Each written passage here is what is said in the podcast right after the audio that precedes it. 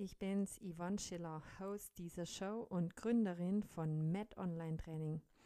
Ich gebe dir Tipps, was du nach einer Sportverletzung alles machen kannst, um den Heilungsprozess zu beschleunigen und unterstütze dich beim Wiedereinstieg in dein sportartspezifisches Training. Lass uns gemeinsam starten. Eine neue Folge zum Thema Knieverletzungen heute. Schön, dass ihr reinhört. Ähm, heute geht es um Meniskusverletzungen. Der dritte Teil von den Knieverletzungen. Ja, Meniskusverletzungen sind eine der häufigsten Knieverletzungen, die es gibt. Ähm, es ist auch häufig so, dass ein Meniskus äh, in Verbindung mit anderen Verletzungen am Kniegelenk äh, kaputt geht oder sich verletzt, wie zum Beispiel ähm, Unhappy Triad. Vielleicht hattest du das sogar schon mal, ich hoffe nicht. Unhappy Triad heißt, es äh, gibt eine Innenmeniskusverletzung, eine Innenbandverletzung und eine, ein, eine Verletzung des vorderen Kreuzbands, also ein Riss des vorderen Kreuzbands. Und ja, Meniskusverletzungen treten aus verschiedenen Gründen aus. Also natürlich so der klassische Grund ist, dass man sich beim Sport das Knie verdreht. Meistens gibt es da eine recht hohe Krafteinwirkung beim Verdrehen des Knies, also entweder beim Skifahren oder beim Fußball. Und die zweite Möglichkeit, äh, warum so ein Meniskus kaputt gehen kann, also ein Riss ähm, bekommt, äh, kann auch eine hohe Belastung an sich sein. Also ja, leider auch bei Übergewicht, wenn man ähm, über Jahre zu viel Gewicht mit sich herumträgt, dann ja, es ist einfach ein, ein, ein Risiko, dass dann halt der Meniskus auch irgendwann ermüdet und äh, dadurch schneller abgenutzt wird. Und ja, die ja beispielsweise auch bei irgendwelchen Arbeiten wie äh, ein Fliesenleger, der jetzt äh, im, beim Knien, also ständig rumkniet, der hat auch eine unglaubliche Belastung auf dem Kniegelenk und das verträgt der Meniskus auch nicht so gut. Und die letzte große Sache, warum ein Meniskus äh, eine Verletzung aufweist oder, oder reißt, einreißt, äh, wäre das halt wirklich das Alter auch, also durch die Abnutzung aufgrund des Alters. Umso älter man wird, umso schlechter ähm, ja, sind die Strukturen von so einem Meniskus und dadurch kann der natürlich auch reißen. Jetzt komme ich mal zu dem äh, anatomischen Teil. Was sind eigentlich Menisken? Also ein Meniskus das sind so halbmondförmige ja, Knorpelscheiben, kann man dazu sagen, im Kniegelenk. Die liegen auf der äh, Gelenkfläche des Schienbeins auf. Und diese Knorpelscheiben, die bestehen zu einem Drittel aus so äh, Kollagenfasern, also das sind solche bin feste Bindegewebsfasern und zu zwei Drittel Wasser. Das heißt, äh, die sind recht, ähm, ja, wie soll man sagen, das ist so ein bisschen, äh, kann man sich vielleicht vorstellen vom Material wie so Silikon. Ja, und die äh, puffern natürlich das Knie ab. Also es, das heißt, die haben, die weisen eine unglaublich hohe Elastizität auf und haben eine auch eine stoßdämpfende Eigenschaft demnach. Ähm, sprich, also ohne Meniskus wäre der Druck im Kniegelenk sechsmal höher ähm, auf die Gelenkfläche. Äh, also sprich, die sind wirklich unsere absoluten Stoßdämpfer im Kniegelenk.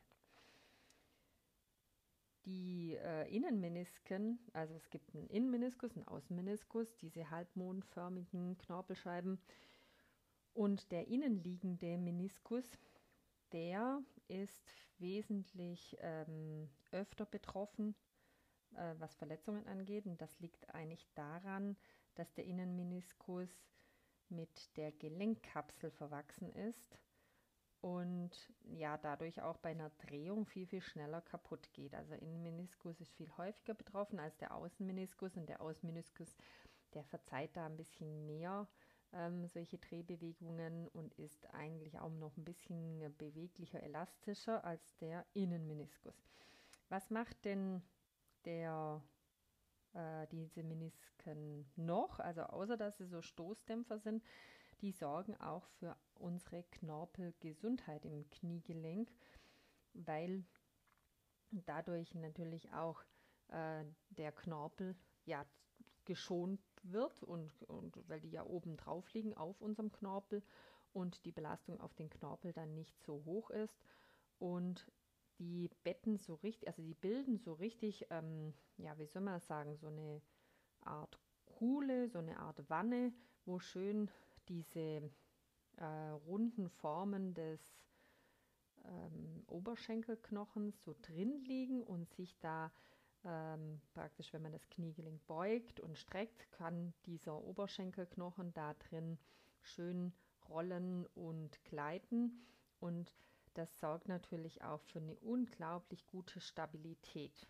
Also dass das ist wie so ein, ein bisschen eine Vergrößerung so unserer Gelenkfläche ähm, und eine Stabilität, also dass das geführt ist, das Gelenk.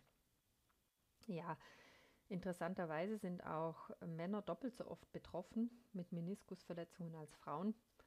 Woran das tatsächlich liegt, weiß ich nicht. Vielleicht sind die draufgängerischer als die Frauen und haben eher mal ähm, ja solche Dreh Drehverletzungen, weil eben mit Fußball, das ist ja auch doch eher ein, ein, ein Männersport. Ähm, natürlich spielen die Frauen auch Fußball, aber es ist nach wie vor so, dass eben doch eher die Jungs und die Männer Fußball spielen. Ähm, und vielleicht da, daher rührt dann auch diese Statistik, dass die Männer doppelt so oft betroffen sind. Ja, ähm, es gibt eben verschiedene ja, sage ich jetzt mal, Verletzungsarten noch. Es gibt eben die akute Verletzung und natürlich auch so, ich sage jetzt mal, chronische, also chronisch ist vielleicht ein bisschen falsch ausgedrückt, sondern so diese schleichende, eintretende Verletzung, also dass dieser Knorpel, ähm, diese Knorpelscheibe, also der Meniskus nicht so von jetzt auf gleich abreißt oder kaputt geht, sondern dass dieser Knorpel auch so ganz langsam immer mehr sich aufdröselt, ähm, diese Knorpelscheibe natürlich, der Meniskus, dass die sich so aufdröselt und dadurch irgendwann ein Riss entsteht. Durch diese Möglichkeiten, die ich vorher schon genannt habe, also durch die Abnutzung oder eben durch eine Überbelastung. Ja, mal kurz zur akuten Verletzung, also wenn man sich gerade akut ähm, durch ein bestimmtes Ereignis wie zum Beispiel ähm, beim Skifahren das Knie verdreht, dann kommt es eigentlich immer, was sind denn die Symptome dann? Dann kommt es eigentlich immer zu einem recht stechenden Schmerz, also das schießt wirklich ein und man hat häufig auch so ein Knackgeräusch, hört man. Und es bleibt auch oft. Also bei vielen, die einen Meniskusschaden haben, einen Meniskusriss ähm, haben, kann es sein, dass die wirklich ja wie so ein Knacken, so ein äh, knackendes Geräusch haben, jedes Mal, wenn sie das Bein beugen und strecken. Und vor allem, es kommt zu einer Blockade. Also es geht gar nicht richtig zu beugen und zu strecken. Also diese ähm, Bewegung bis zum Ende sowohl in die Streckung als auch in die Beugung ist meist nicht mehr vollständig möglich. Und natürlich die Instabilität, also wenn der Meniskus richtig abreißt, dann kann es auch sein, dass eben diese Stabilität, wo ich vorher schon genannt habe, nicht mehr gewährleistet wird und dann man das Gefühl hat, dass es instabil wird.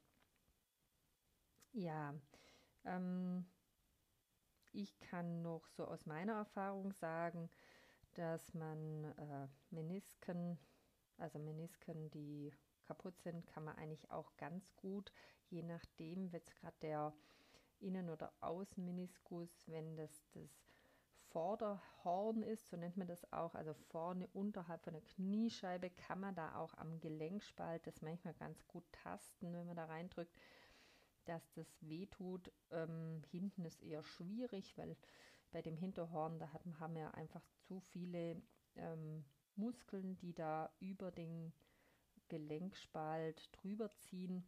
Da kann man das nicht so gut erkennen. Und es gibt dann auch die Möglichkeit mit einem Test, ähm, indem man äh, praktisch in einer leichten Beugung den Unterschenkel nach innen rotiert und dann das Knie noch mehr in die Beugung bringt, kann man testen, ob es sich um ein oder eben ja, also in die Außenrotation, also nach außen dreht, kann man eben testen, ob der Meniskus ähm, innen oder außen eventuell verletzt ist. Das kann man so ganz gut erstmal abklären. Und also das sollte eigentlich ein guter Physiotherapeut können. Und dann kann man eben natürlich, wenn da, wenn das jetzt positiv ist, der Test, also dass da jemand äh, sehr starke akute Schmerzen hat, dann kann man natürlich, ähm, ja, oder kann man, muss man auf jeden Fall das auch mal noch abklären beim Arzt und sollte da dann auch mal ein MRI, also ähm, eine Magnetfeldresonanztomographie machen lassen oder MRT, je nachdem, ähm, wo ihr seid. Bei manchen heißt es MRI, bei den anderen MRT. Ja, äh, um abzuklären, ob jetzt dieser Meniskus äh, angerissen ist oder gerissen ist. Es gibt auch verschiedene Arten von äh, Rissen, also alles Mögliche. Also, dass das Hinterhorn ab, angerissen ist, abgerissen ist, das Vorderhorn, dass es einen Korbhenkelriss gibt, also in der Mitte so durch. Ähm, es gibt äh, Horizontalrisse, es gibt alle möglichen Risse.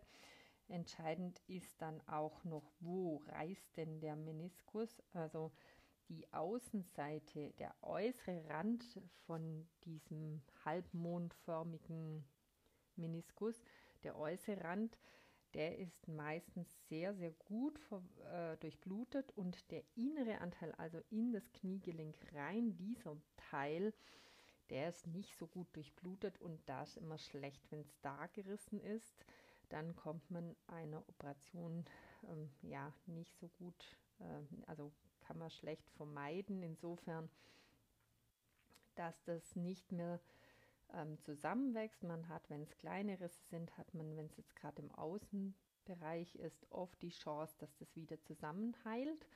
Und es kommt natürlich auch ein bisschen aufs Alter an. Umso jünger jemand ist, umso besser heilt es dann auch wieder. Also ich sage jetzt mal jünger ähm, ja, unter 30, aber wenn man es wirklich in einer sehr gut durchbluteten Stelle da einen Einriss hat, dann kann es auch sein, dass der Arzt dann empfiehlt, man lässt es mal und ähm, schaut, ob sich der Meniskus bei kleinen Rissen auch tatsächlich wieder erholt und auch wieder zusammenwächst. Und da macht man dann gar nichts, ähm, also operativ macht man da nichts und äh, manchmal gibt es auch jetzt Möglichkeiten, dass, äh, dass man vielleicht gar nicht so große Probleme hat und sagt, ich habe eigentlich gar nicht groß Schmerzen, ich habe auch kaum Bewegungseinschränkungen. Das gibt es auch manchmal, da lässt man das natürlich auch. Also das muss man dann nicht forcieren, dass man da um jeden Preis operiert. Aber ähm, ja, wenn es halt wirklich so ist, dass es zu einer Blockade kommt, das heißt auch wirklich so ein Teil des Meniskus dann hinten eingeklemmt wird, dann äh, kann es natürlich auch irgendwann zu einer Entzündung kommen und das ist sehr, sehr unangenehm und ja, lästig. Und wenn man auch eine große Instabilität hat, muss man irgendwas machen. Früher hatte man wirklich gerade den ganzen Meniskus rausoperiert. Das macht man heute gar nicht mehr, weil natürlich ähm, es zu einem absoluten äh, Ungleichgewicht kommt. Also stellt, stell dir mal vor, du hättest jetzt, der Innenmeniskus wäre weg dann äh, hätt, würde dir ja praktisch da ein Teil fehlen und dann hättest du eine, ja, wäre deine Beinachse verschoben und die, ähm, wie soll man sagen, also der Druck natürlich auf diesen Knorpel wäre immens hoch oder, oder war dann auch da immens hoch bei den Leuten, wo wir das gemacht hatten. Die hatten dann halt unheimlich schnell auch Arthrose in, auf dieser Gelenkfläche an der Seite und hatten dann gerade das nächste Problem am Hals. ja, deswegen, äh, das muss wirklich gut überlegt sein. Und ja, was kann man denn machen, wenn man jetzt wirklich so einen Meniskusriss hat? Äh, ja, so die allerersten Akutphase, also die ersten Tage ist schon gut. Man versucht mal äh, das Knie auch etwas ruhig zu stellen mit einer Bewegungsschiene, dass man eben ähm, nicht ähm, maximal in die Beugung kommt und vielleicht auch nicht maximal in die Streckung, dass sich das mal ein bisschen beruhigen kann, das ganze Gebiet. Und dann geben halt die äh, Ärzte häufig auch ein bisschen entzündungshemmende Medikamente, was auch nicht so schlecht ist, einfach um auch den Schmerz mal runterzubringen. Und dann ganz viel abschwellende Maßnahmen sind sehr positiv, also dass man ähm, Beispiel in der Physiotherapie Lymphdrainage macht und dass man das Bein hochlagert und dass man da mal ähm, kühlt. Das sind alles Maßnahmen, die dann auch ähm, für eine, einen schnelleren Heilungsverlauf sorgt. Ja.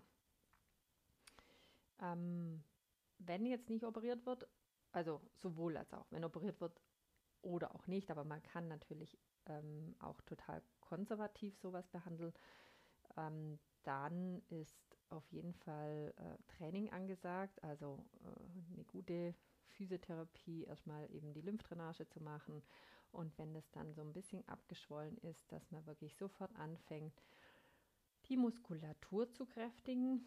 Und der Sinn dahinter ist, dass man die Stabilität wiederherstellt. Umso besser die Stabilität der Beinachse auch wieder wird, umso schneller ähm, wird sich das Gebiet auch erholen und man kann das dann ganz gut ausgleichen. Ja, häufig ähm, ja, passt einfach auch da die, die Kraft nicht bei vielen und dann ist das A und O wirklich die Muskulatur ähm, sinnvoll aufzutrainieren und nicht zu übertreiben, sondern einfach in einem guten Rhythmus ähm, das zu steigern und dann äh, dadurch natürlich eine äh, stabile Beinachse wieder zu bekommen. Ja, das zum Thema Meniskusschaden. Ähm, ich hoffe, äh, du konntest äh, alles mitnehmen und folgen, was ich jetzt gerade erzählt habe. Falls du noch Fragen hast, dann äh, her damit. Schreib mir einfach eine E-Mail auf met www.onlinetraining.gmail.com oder auf info at onephysio.ch. Ich freue mich über deine Rückmeldung, über deine Fragen und äh, sonst kannst du mich auch gerne auf Instagram unter met-online-training finden und dir da auch immer mal wieder Tipps anschauen äh, zum Thema Knieverletzung. Ich wünsche dir noch einen ganz tollen Tag und bis ganz bald.